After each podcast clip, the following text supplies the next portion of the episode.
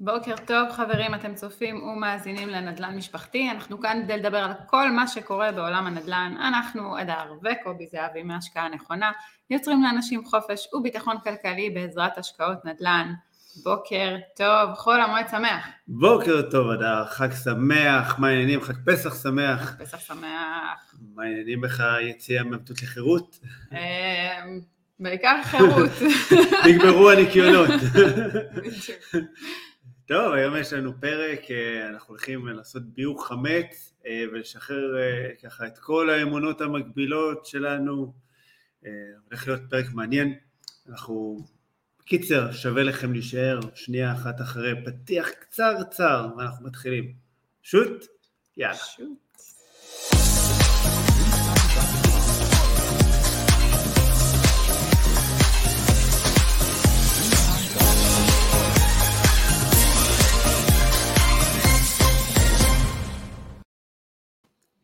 בוקר טוב, חזרנו, גם בחול המועד אנחנו איתכם, איזה קטע. איזה מתמידנים אנחנו, חרוצים אנחנו, כן, כן, כאלה אנחנו. אתה יודע, זה היה מתבקש לעשות פרק בנושא הזה של אמונות מקבילות ופרדיגמות, וזה, מה זה תואם לפסח עכשיו? אני חושבת שהרי כולנו לפני פרק, כאילו גם מי שלא, אולי, אתה יודע, מבאר באמת חמץ כהלכתו, יש איזה קטע כזה בפסח, שמוציאים הכל מהבית, מרעננים את הדברים, מחדשים, יש איזו אווירה של התחדשות, של שינויים. כמות השקיות זבל שהורדנו היא בלתי הגיונית, אני לא זוכר שקיינו כל כך הרבה דברים במהלך השנה. שהורדנו, שחילקנו, עושים כל מיני, תרמנו, כן. שזה, אתה מבין פתאום כמה דברים יש לך שאתה לא תמיד צריך, או דברים שאולי אחרים השתמשו בהם יותר. זה רק ממחיש באיזה שפע אנחנו חיים, שלפעמים הוא קצת אפילו לא פרופורציונלי, אוקיי, או שאנחנו לא שמים לב לרמת השפע שיש לנו באמת ככה בחיי היום-יום. ושתמיד יש מה לתת, ותמיד אתה יכול למסור ולתת, ואנשים אחרים ייהנו מזה.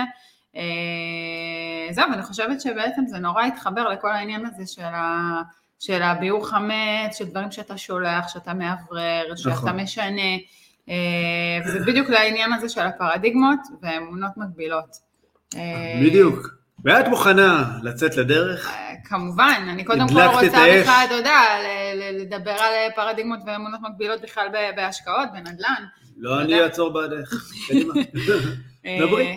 אתה יודע, אנחנו כולנו הרי בתחילת דרכנו בעיקר, אני חושבת שגם איפשהו, זה דברים שהם טפטפים לנו במהלך החיים, ואנחנו שומעים אותם, זה כל מיני משפטים ודברים ככה שנכנסים לנו ככה לתודעה. יושבים אי שם בתת מודע, ככה מאחורה, לבסה. בדיוק. כן. ואנחנו בעצם איפשהו במהלך החיים, זה דברים שגורמים לנו לשינוי מחשבתי, נרצה או לא נרצה, זה שם, זה בתת מודע, זה חודר, ואנחנו, אתה יודע... בדיוק, החלק היפה בתת מודע והחלק המבאס בתת מודע זה שהוא, הדברים צפים ברגעים מסוימים, כמו טריגרים, יש טריגר שבעצם מעורר איזה זיכרון, איזה רגש, איזה תחושה, איזה מחשבה, ואנחנו מגיבים לזה, בסדר? וזה בדיוק חלק מהאמונות המקבילות, הרבה מהדברים, אנחנו, באמונות שלנו על כסף, אלו דברים ששמענו בבית, בשכונה, בסביבה, דווקא בסביבה, כביכול הכי קרובה, הכי דואגת ומחבקת כביכול, והיא פוגשת אותנו ככה, בנקודות שאנחנו לא תמיד שמים לב, וצריכים לעשות את הקישור. לנקודות האלה. נכון, נכון, והרבה פעמים, אתה יודע, כשבן אדם בא להשקיע, אז פתאום כל הפחדים וכל החששות עולים, ואתה שומע את כל החששות האלה, במה שאנחנו נדבר על זה עכשיו. לגמרי. בכל שדים מתעורר לו. ואתה שומע את כל המשפטים האלה ששמענו, ושאמרו לנו, ושככה, אנחנו כבר ניגע בהם, אז אנחנו נגיע ככה למשפט...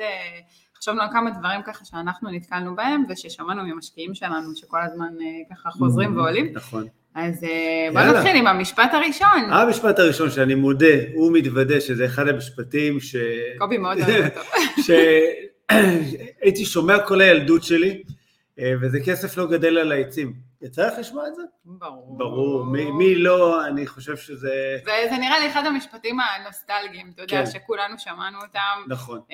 חלקנו גדלנו עליהם, כל אחד ככה, אתה יודע, עם זה שלא, אני חושבת שזה, בעצם זה שאומרים כסף לא גדל על העצים, זה רק ממחיש כמה זה, כסף זה דבר לא נגיש. נכון. אתה יודע, אומרים כאילו צמיחה וזה...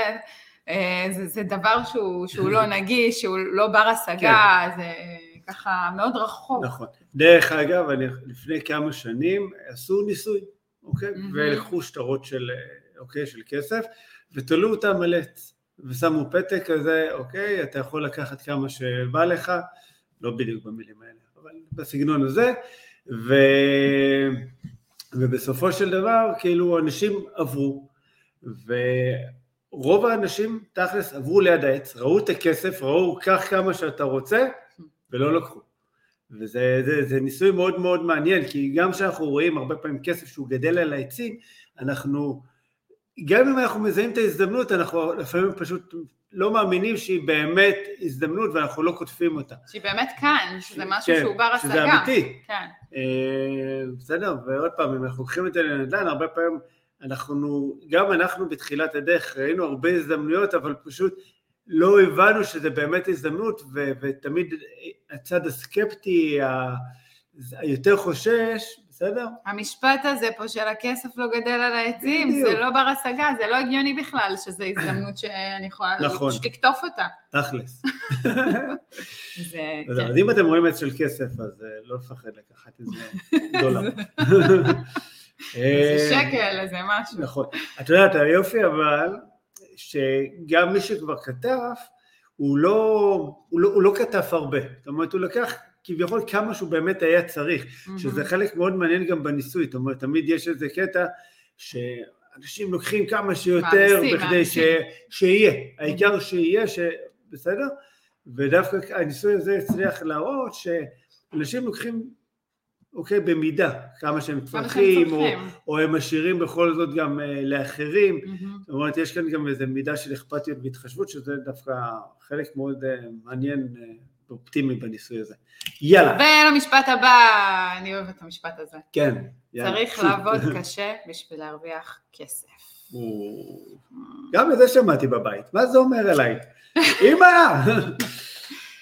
כן. בוא, צריך לעבוד בשביל להרוויח כסף, בסדר גמור, אבל נכון. כל העניין בהשקעות ובבניית תיק נכסים, לדוגמה כן. שדיברנו על זה כמה וכמה פעמים, ואנחנו תמיד נמשיך להזכיר את זה, והעניין של להשקיע בשביל לבנות לעצמך איזשהו ביטחון כלכלי, זה העניין של השקעות, שבסוף ההשקעות האלה עובדות בשבילך.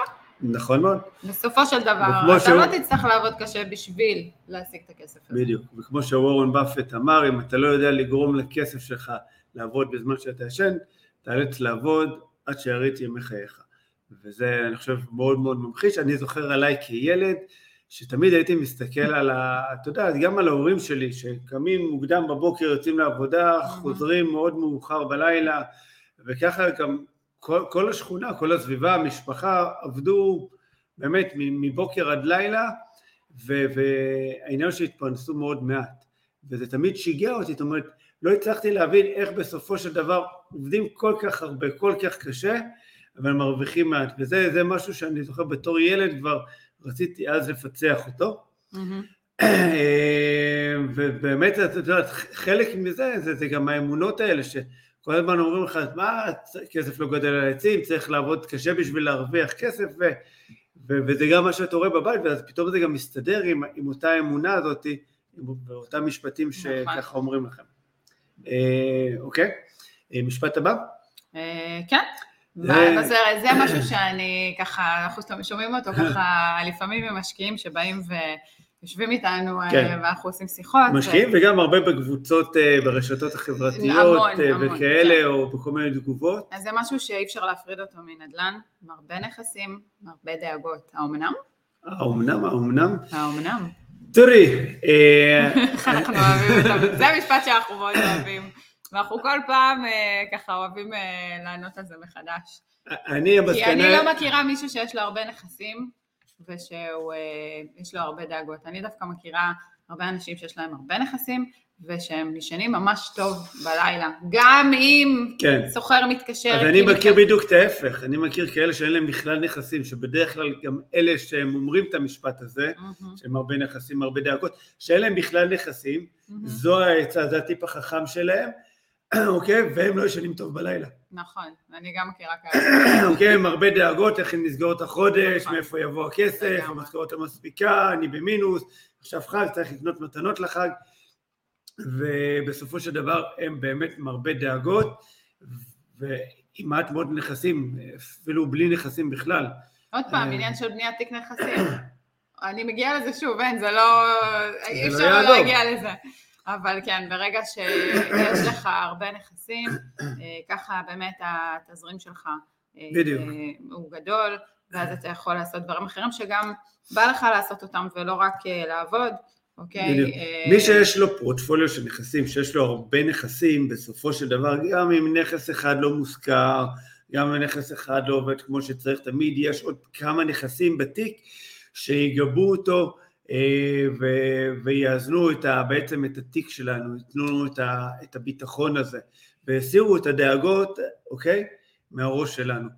ואלה שאין להם נכסים, ששמים את כל הבסים בצל אחד, שבעצם המקור הכנסה שלהם זה רק ממקום עבודה, והם פתאום לא יכולים לקום בבוקר לעבוד, או הם יצאו לחופשה, בסדר, לא נלך עכשיו על איזה אסונות, חלילה וחס, על איזה מגפת קורונה חוזרת, בסדר? כל עוד ההכנסה שלנו נמצאת במקום אחד, אנחנו בבעיה רצינית מאוד, ואנחנו גם בסוג של דאגה מאוד מאוד רצינית, זה מה שאני, ככה אני רואה את זה, בסדר? למשפט הבא? כן, כדאי, כי אחר כך אנחנו נהיה כאן עד חג שני, הבנתי את הרמז. אז אני רוצה להגיד אותו, זה משפט שפעם מאוד מאוד האמנתי בו, וגם לי הייתה את האמונה המקבילה הזאת ואת הפרדיגמות האלה, שכדאי להיות עם כסף, צריך להגיע מבית עם כסף. עכשיו, בוא, זה משפט שהוא נכון, כי אין מה לעשות, מישהו שבא, מבית עם כסף, כן. זה מאוד מקל על החיים שלו, זה משהו שהוא, יש לו אותו והרבה יותר קל לו, כן. אוקיי? זה נותן איזשהו בסיס מאוד מאוד מאוד מאוד טוב, אבל יחד עם זאת אנחנו רואים שיש דווקא המון המון אנשים שמגיעים, ובדרך כלל אני אומרת תמיד יש כאלה מאוד מצליחנים שאומרים, בטוח הוא בא מבית עם כסף, דווקא יש הרבה הרבה אנשים שמצליחים, והם עושים כסף, והם עושים את מה שהם עושים עם המון אהבה והפשן, והסיבה, הלמה הזה, החזק הזה שהם מגיעים ממנו, זה מה שעוזר להם להגיע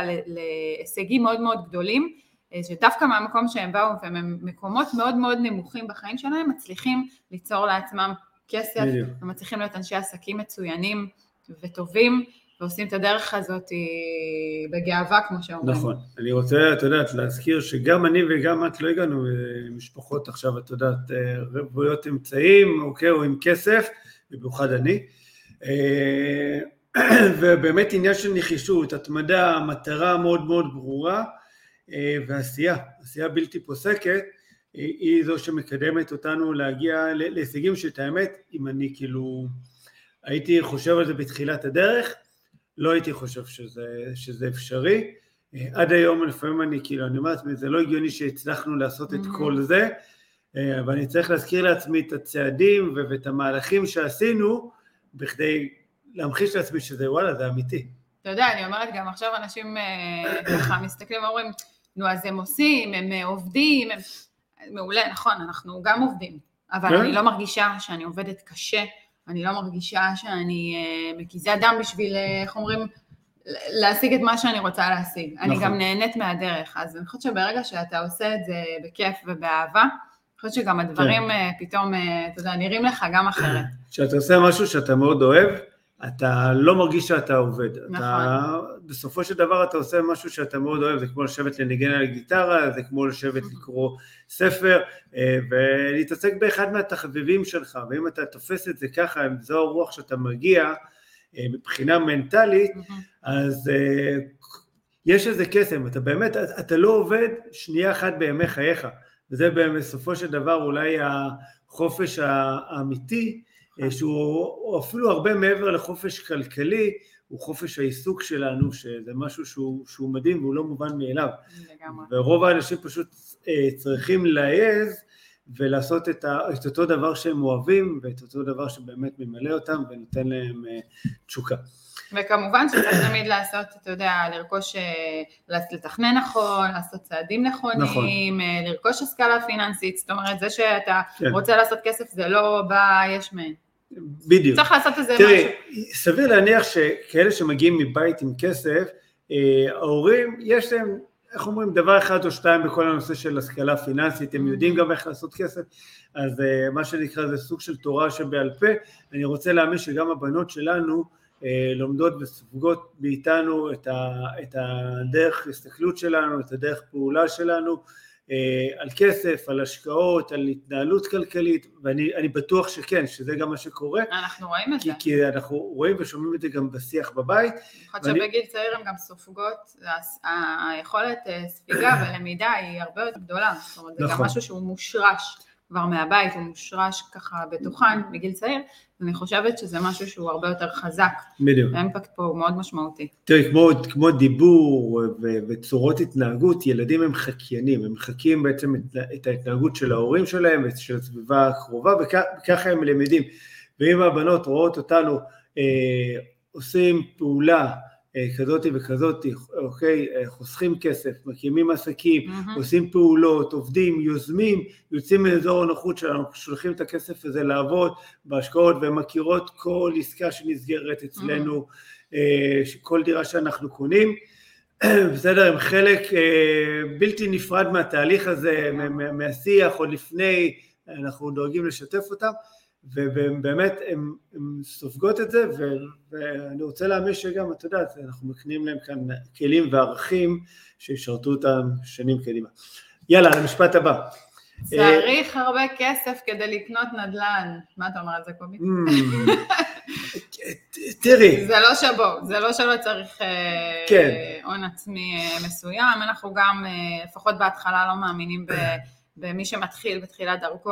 לעשות את זה מיון עצמי בכלל, אוקיי, צריך איזשהו בסיס. תראי, זה אפשרי, אם יודעים לתכנן את זה נכון, זה עוד פעם, זה אפשרי, זה לא תמיד נכון לכל אחד לקנות נדל"ן ב-100% מימון, במיוחד עם כל הרגולציות שקרו בחודשים האחרונים, עם כל העניין של משכון נכס קיים, בסדר, כל ההוראה הזאת של בנק ישראל, זה לא תמיד נכון, אנחנו גם השתמשנו בזה, זה גם מסוג הדברים שקידמו אותנו, ועוד פעם אני רוצה להגיד ששוב פעם, אנחנו לא התחלנו עם הרבה כסף, התחלנו עם סך הכל עם 100-120 אלף שקלים, וככה התחלנו לבנות את התיק שלנו.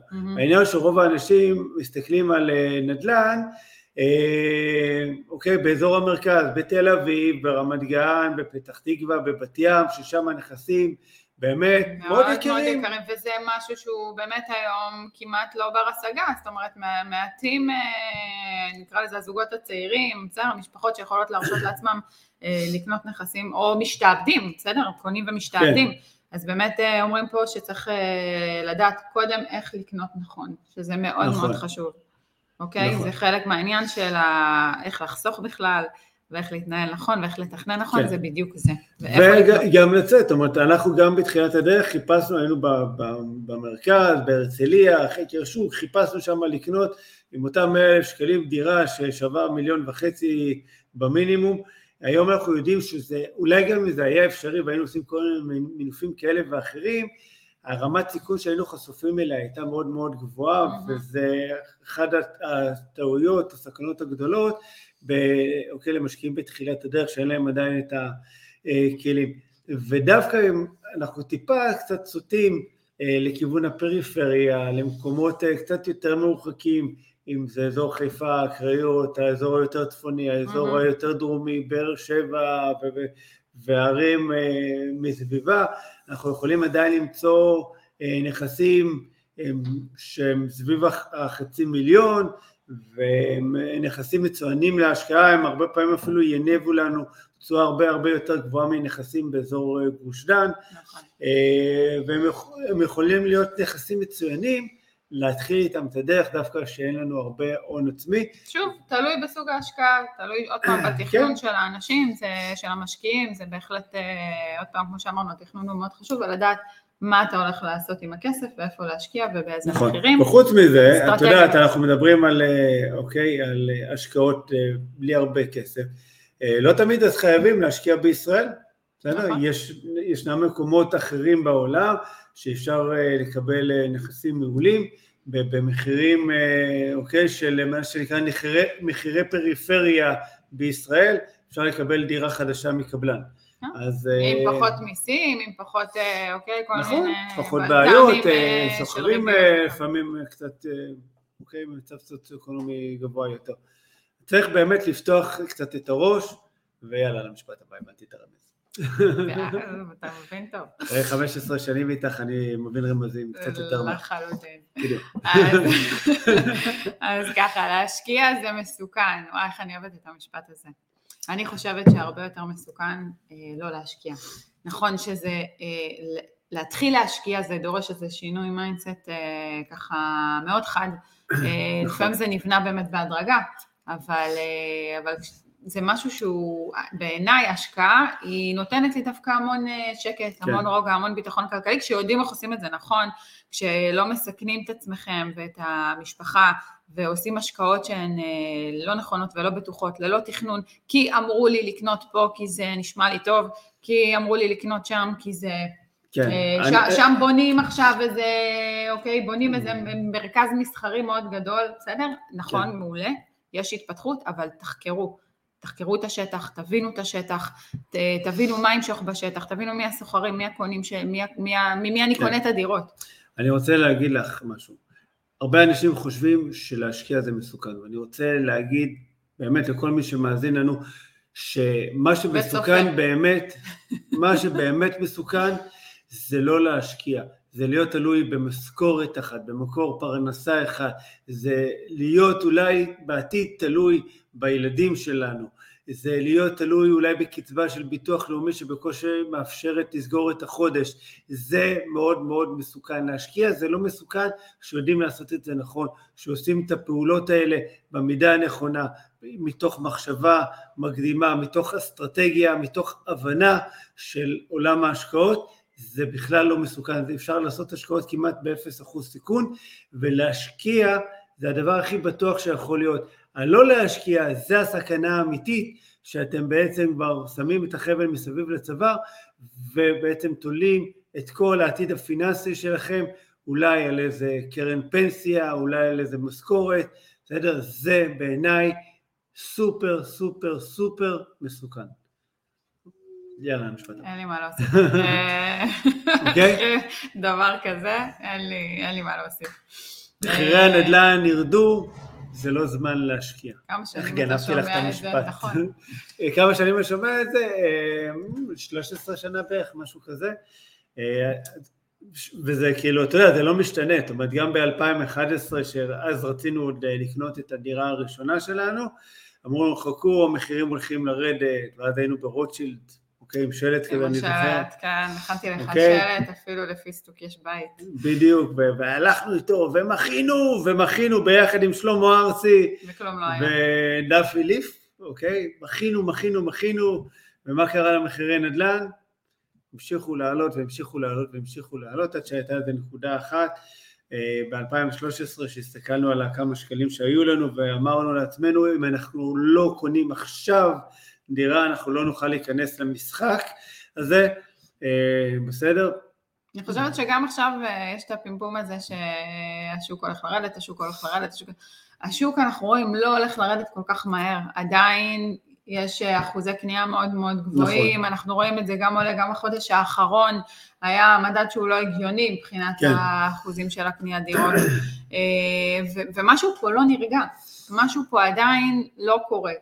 כי בסופו של דבר מטפלים בפצע הלא נכון, מטפלים בפצע שאולי הוא מדמם, אבל הוא לא פצע מזוהם, או מטפלים, אוקיי? בכלים הלא נכונים, ואת רואה שבעצם אנחנו כמשקיעים כל הזמן נמצאים בכותרות, ועוד פעם אני מזכיר והזכרנו את זה כבר כל כך הרבה פעמים, שלפעמים כבר אני מרגיש עייף כבר מלהזכיר, שבסוף אחוז המשקיעים אוקיי? הוא כל כך אחוז קטן מרוכשי הדירות במדינת ישראל, זאת אומרת בסופו של דבר השוק לא באמת קם ונופל על המשקיעים, אנחנו מעבירים לא יודע מה 10, גם אם אנחנו 20% מסך הרוכשים, זה בסוף עדיין אחוז מאוד מאוד קטן מסך כל רוכשי הדירות בישראל, ועד שלא יהיה כאן קיצור בירוקרטיות, שינוי מגמות, אפשרות של קרקעות ושינוי אינטרסים, הדברים באמת לא השתנו, המחירים המשיכו לעלות, ואוקיי, וכל העיתונים והאתרים ומדברים וצופים על עלייה של קרוב ל-20% בשנת 2022. עכשיו, עם כותרות כאלה שמתדלקות ומתדלקות את השוק. זה מה שאנחנו רואים. כן. בעיניי, אם כבר רוצים, אוקיי, לפני שעושים כל מיני סנקציות על משקיעים, בואו רגע, תרגיעו את התקשורת, חברים, אוקיי, לא נזכיר שמות. למה זה טוב, וגם יש עוד פעם, כמו שאמרנו, השקעות גם במקומות אחרים, חומרים, יש חשש שירד משהו בארץ, אז במקומות אחרים כרגע אין חשש. להזכיר לך שב-2008, זאת אומרת, וב-2011 שהתחילו בכלל, וגם לפני בערך משהו כמו 4-5 שנים שכחלון העלה את המס רכישה ל8%, הרבה מהמשקיעים התחילו לעבור להשקיע בחול, הרבה כסף יצא לארצות כמו ארצות הברית, לארצות באירופה, ובסופו של דבר המדינה הפסידה המון כסף, בסדר, וזה עוד פעם עוד שיקול, אולי למה גם יצאנו קצת, איך אומרים, מעבר לים. ולסעיף הבא, משכנתא זה מסוכן. אני חושבת שעוד פעם, זה משהו שנשאר לנו משנים עברו כזה, שהמשכנתאות היו מאוד מאוד גבוהות, וככה ריביות גבוהות. הריביות היו גבוהות, ולא רק זה, אתה יודעת, בן אדם היה לוקח משכנתא, אז הוא היה מחזיק אותה 10 שנים, היה רוצה אחר כך לשחרר אותה, היה לו עמלת פירעון מוקדם, לפעמים הרבה יותר גבוהה מהקרן שהוא היה לוקח מכאן, בעצם נכנס אותו פחד הזה ממשכנתאות, בינינו, משכנתא זה מינוף, זה כלי נהדר, לקחת אותנו מנקודה X לנקודה Y, בדרך הרבה יותר קלה, הרבה יותר מהירה, וזה כלי שעוד פעם אנחנו משתמשים בו, אני חושב שזה די פשע לא להשתמש בו, והם עובדים איתו נכון, והם ממנפים באמת ההשקעות, אפשר בעצם להגדיל את הקצב, כי תחשבי שכל דירה שהיינו צריכים לקנות, היינו צריכים לבוא עם לא הסכום, אוקיי, לקנייה, זה באמת היה הופך הרבה יותר מהדיר.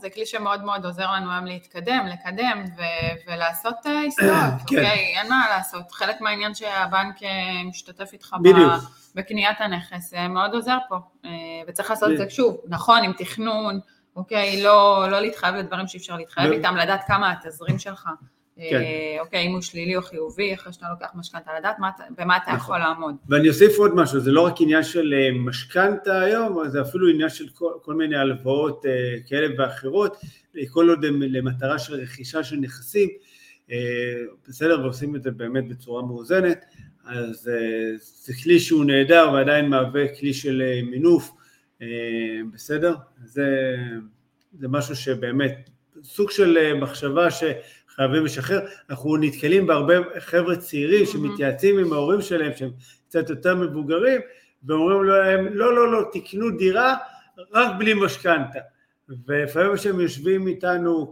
ואנחנו בונים להם תוכנית ככה קדימה, אנחנו מראים להם שמאותו סכום כסף, במקום לקנות דירה אחת, הם יכולים גם לקנות 2 נכסים, במקום להביא שכירות של 2,000 שקל, פתאום יש להם כבר שכירות של 4,000 שקל, בסדר, רק ככה לדוגמה, ואז בסופו של דבר אנחנו יוצרים באמת תשתית שהיא הרבה יותר בטוחה. יאללה, משפט הפעדה. תודה. בבקשה, בשביל זה אני כאן. אנשים עשירים אינם מאושרים. וואלה, אני לא מכירה מישהו עשיר שהוא לא מאושר. כאילו, אתה יודע, זה לא אומר שאם יש לך כסף אתה בהכרח מאושר, אבל אני חושבת שזה כן תורם לאיזה... אין קשר בין... חוויית עושר מסוים. לא, זה תורם לחוויית הנוחות. נוחות, בדיוק. בסדר, שאתה יושב באוטו מפנק בפקק, הם עשו את זה יותר נוח, מה לעשות מאשר לשבת עכשיו באוטו בלי מזגן לדוגמה. עוד שהיו שני עשה יותר נוח. בדיוק, אבל אין קשר, ועשו על זה מלא מחקרים, אין קשר בכלל בין כסף למדד האושר שלנו. בסדר? יש קשר אבסולוטי בין כסף למדד הנוחות שלנו, מה לעשות, כסף קונה לנו חיים נוחים יותר, כסף יכול לקנות לנו לפעמים חוויות, בסדר, מסוימות, אבל אין בכלל קשר בין כסף יכול לקנות לנו גם בריאות, אתה יודע. כסף יכול לחלוטין לשפר את הבריאות שלנו. שאתה בריא יותר, טוב לך יותר, ואני מאושרת יותר שאני בריאה יותר. אתה יודע, יש למשפט הזה של עדיף להיות מאושר ואני מאשר עשיר ואומלל. נכון, בסדר, מי אומר את זה? כנראה לא מי שעשיר. כן, אני לא התקלתי באיזה מישהו עשיר, ואנחנו מכירים כאלה שנקרא להם מבוססים. מבוססים. שלם באמת רק טוב ושפע, בסדר? אני פגשתי כאלה שהם עצובים וכאלה שהם שמחים, זה לא משנה, באמת אין קשר. יאללה, משפט הבא. אני לא טוב או טובה בתחום של כסף ומספרים, ואני שואלת, האם צריך להיות טובים בכסף ובמספרים כדי לעשות השקעות? תראי, צריך להבין כמה חישובים מאוד מאוד בסיסיים, יחד עם זאת, הם לא כאלה מורכבים, ולכל אחד מאיתנו היום יש מחשבון. ויש אנשי מקצוע, שזה משהו שרציתי להגיד בעניין של המשכנתאות, אבל התקדמנו, עברנו לסעיף הבא. אבל... זאת אומרת שזירסתי אותך. קצת זירסתי אותך. טוב, בסדר. פעם אחת גם לי מותר. הכל בסדר, באהבה.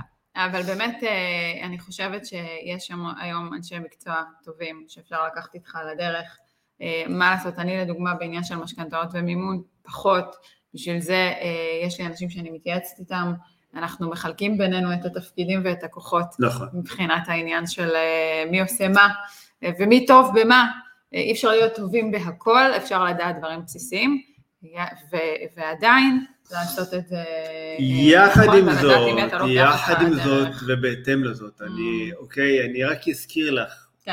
שאני דיסלקטי, פרקטיבי, עם הפרעות קשב וריכוז, ואין לי תעודה, אין לי בגרות בכלל, שלא נדבר על בגרות במתמטיקה, בסדר?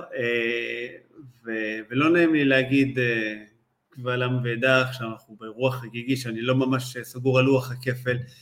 יחד עם זאת, באמת, זה לא כזה קשה להבין את החישובים, איך חשבים צורה כזאת, ולהבין, החשבון כאן, הוא מאוד מאוד פשוט, מה שדורש זה יותר את הראייה התהליכית, את הראייה הגדולה, ואפשר ללמוד את זה, באמת, זאת אומרת, אני תמיד אומר, אם אני הצלחתי, אני לא מוצא סיבה, למה שאנשים שמקשיבים לנו וצופים, מאזינים, לא יצליחו, בסדר? אין סיבה. נכון. באמת, זה חישובים שהם כל כך קלים. השקעות זה לא רק עניין של כסף ומספרים בסופו של דבר. כן. זאת אומרת, אתה צריך לדעת עוד פעם לתכנן את זה. צריך לדעת לתכנן. אבל יש המון המון דברים אחרים גם בהשקעות. וזה, עוד פעם, השקעה טובה היא השקעה שצריכה להיות פשוטה. זאת אומרת, איך אנחנו הרבה פעמים אומרים, וזה משפט שעוד לקחנו מהמנטור שלנו, שאם ההשקעה, אוקיי, טובה, עושים על מפית. אתה תוכנית עסקית, אתה כותב על מפית, אם אתה צריך מסובכים ותחשבים כאלה, אז כנראה שיש פה משהו מסובך. כנראה שזה לא השקעה כזאת, כי השקעה טובה, אתה תוך שנייה, אתה מזהה את מקור הרווח שלך, את שורת הרווח, ואתה יכול להחליט go or no go, וזה כל כך פשוט. לגמרי. ועוד משפט שאני לפעמים חוטאת בו. כן. מודה ומתוודה, זה משהו שקשה לי לנתק את עצמי ממנו. זה שכסף הוא מלוכלך, וזה לא שאתה אומר שכסף הוא מלוכלך, זה שאנחנו אומרים את זה לפעמים בסאב-קונטקסט, שזה כמה פעמים אני אומרת לפעמים, נוגעים בכסף הבנות אפילו, או משהו כזה, ואני אומרת, לכו תשטפו ידיים. כן. זה המחשבה הזאת שמשהו לא טוב, משהו מלכלך בכסף, צריך לשטוף ידיים ולנקות עצמך אחרי שאתה נוגע בכסף. עכשיו, המחשבה היא באמת שהרבה אנשים נוגעים בו, הוא עובר הרבה ידיים, בסדר? אתה שולח את הילד לשטוף ידיים, אבל זה יוצר המון פעמים בתת מודע, שכסף זה דבר מלוכלך, זה דבר שהוא לא טוב.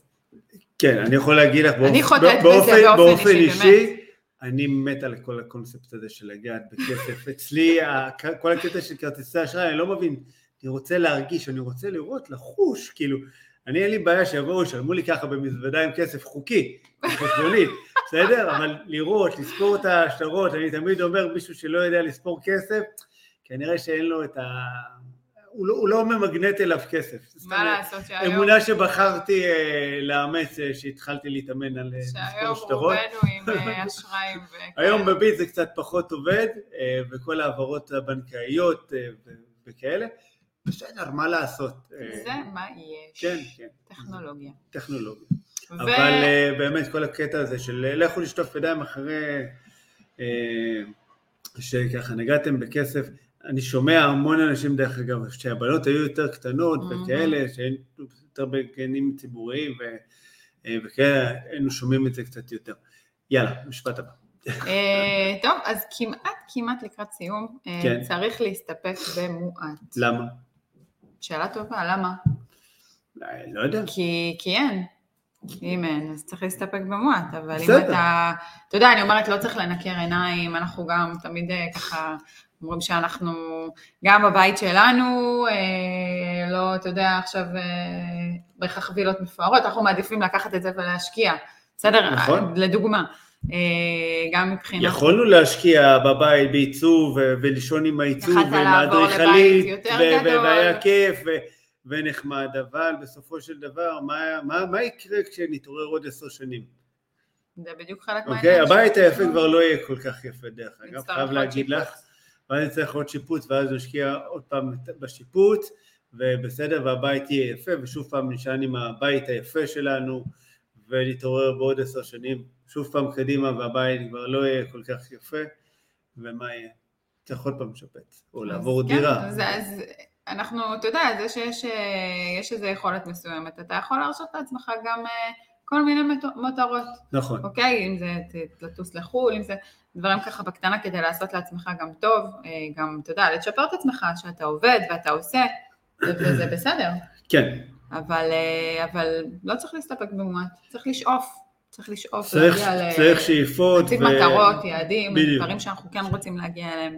זה מאוד מאוד חשוב. פעם כאילו, פעם שאלו אותי, לא מספיק לכם הנכסים שיש לכם, כאילו זהו, זה לא מספיק, וזה לא עניין של מספיק. בסופו של דבר אנחנו רוצים יותר, כמה, יותר ביטחון, יותר שקט נפשי, אוקיי? עבורי, כל נכס שאנחנו רוכשים, זה נותן לי עוד שקט, עוד אוויר, ועוד תחושה של הישגיות, שוואלה, הצלחנו אדם, הצלחנו להגיע, ממקום מאוד מאוד קטן, כן, למשהו, אוקיי, שהוא גדול יותר מאיפה שהיינו.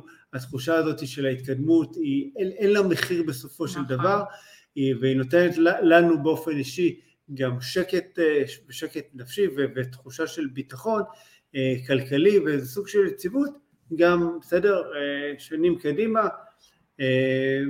וזה משהו שבעיניי הוא מאוד מאוד חשוב. ועוד פעם, אנחנו מסתפקים באמת במועט, מצד אחד, אנחנו לא רפתנים ולא עכשיו... אני לא יודעת אם זה להסתפק במועט, או אתה יודע, לחיות באיזה רמת חיים שהיא טובה לנו, והיא נוחה לנו, בדיוק. אבל אני חושבת שתמיד, כאילו, אני חושבת שגביחה מטבע האדם זה תמיד לרצות יותר, תמיד לנסות להשיג יותר, ואני חושבת שזה לא צריך להתבייש בזה גם, שבא לך יותר ובא לך גם יותר נוחות, וזה בסדר גמור. בדיוק, בדרך כלל גם יגידו תסתפק במועט, כאלה שאין להם, ואז בעצם בסופו של דבר הם חייבים גם להסתפק במועט, כי זה מה שהם יכולים להרשות לעצמה.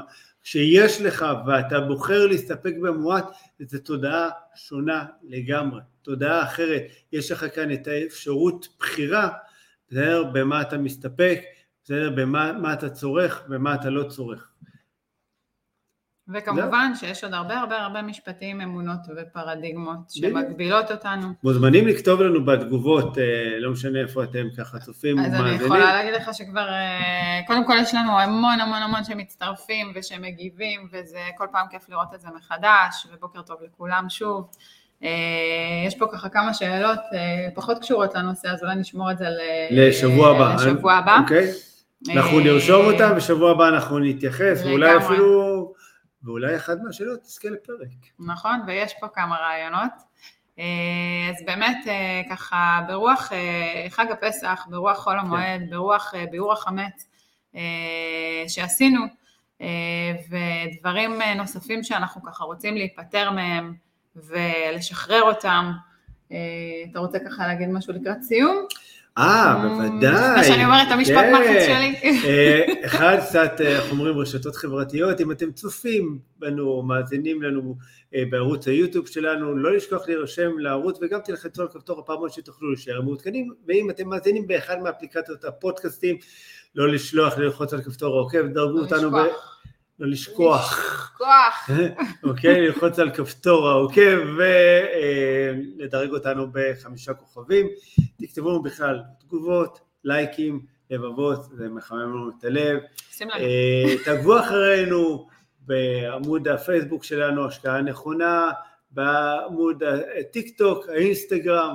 אנחנו מעלים שם תכנים מעניינים, מעוררי השראה, שעזרו לכם לעשות השקעה נכונה בנדל"ן. וכמו שאמרתי, תיפטרו מכל האמונות המגבילות, מכל הפרדיגמות, מכל מה שאי פעם שתלו לנו ככה בתת מודע שלנו לאורך השנים. תעשו השקעה נכונה.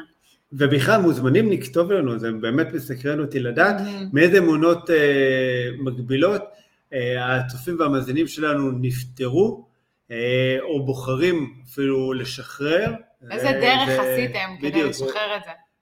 זה יכול להיות מרתק, ושתבינו שהתגובות האלה, שאנשים אחרים קוראים אותם, באמת נותנים המון השראה, המון מוטיבציה, לזה שזה אפשרי. נכון. שזה חשוב, וזה אחד מהסיבות שאנחנו כאן, באמת כל יום שני 8:30 בבוקר, בסדר, בפודקאסט הזה, בכדי להראות לכם שזה באמת אפשרי, שזה באמת אפשר לצאת לחירות פיננסית, שאפשר לשנות את המציאות הכלכלית שלכם.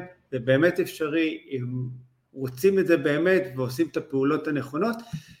זה בידיים שלנו בסופו של דבר, ואנחנו צריכים לקחת האחריות על זה המלאה.